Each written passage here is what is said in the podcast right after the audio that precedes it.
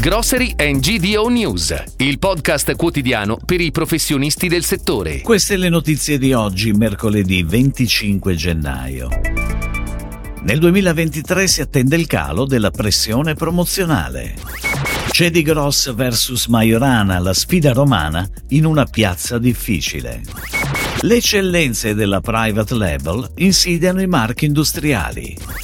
Vino, risoluzione per proporre ricorso alla Corte di giustizia europea. Alimentare PIL luglio-settembre in crescita del 2,6%. È giunto il momento per provare a stimare il possibile andamento del 2023 nel settore della GDO. In particolare le promozioni potrebbero essere ridotte, cogliendo l'opportunità di far parlare lo scaffale, finalmente, dando un senso ai prezzi standard. Del resto la gestione dei sell-in promozionali potrebbe essere sempre più difficile, sicuramente poco pianificabile e quindi prevederne le condizioni nette. E così si potrà tornare a sane politiche di fidelizzazione dei clienti, oggi sempre più infedeli, attraverso veri vantaggi riservati a loro, utilizzando quindi la loyalty come arma strategica e non difensiva. Ed ora le breaking news, a cura della redazione di gdonews.it. Chi opera su Roma nel settore della GDO è sempre un operatore storico. Si tratta infatti di un mercato blindato che non lascia spazio a colonizzatori esterni e neppure offre margini per aggregazioni con prospettiva nazionale. Cedi Gross è un consorzio di imprenditori romani attivo per quasi il 90% su Roma, legato alla centrale nazionale Selex.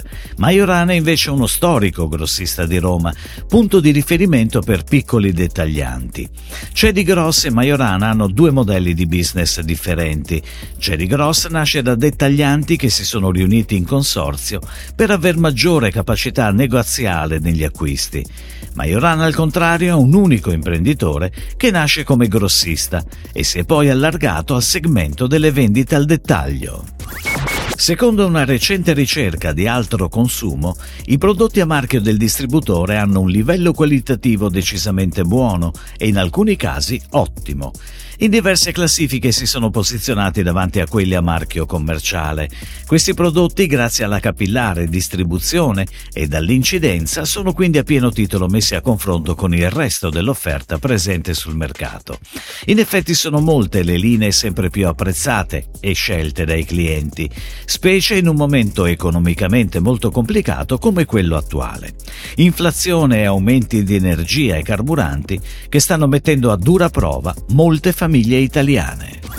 Una risoluzione che impegna il governo italiano a 360 gradi ad assumere iniziative per contrastare l'introduzione nell'etichettatura dei vini di indicazioni di rischio per la salute connesse al consumo di alcol, ma anche se nel caso a fare ricorso alla Corte di giustizia dell'Unione Europea. È il provvedimento presentato in Commissione Agricoltura della Camera in seguito al pacchetto normativo irlandese, finalizzato all'uso di etichettatura sui prodotti a base di alcol con avvisi di carattere sanitario in modo analogo a quanto avviene per quelli a base di tabacco. Continuano a crescere anche nel terzo trimestre del 2022 gli indicatori economici del settore agroalimentare. Aumenta il PIL dello 0,5% rispetto al trimestre precedente e del 2,6% sullo stesso periodo del 2021.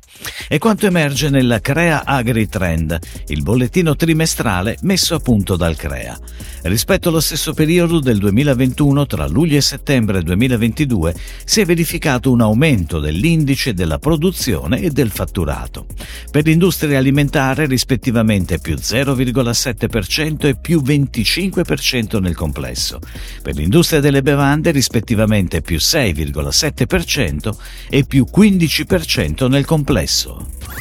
Si chiude così la puntata odierna di Grocery and GDO News, il podcast quotidiano per i professionisti del settore. Per tutti gli approfondimenti vai su gdonews.it.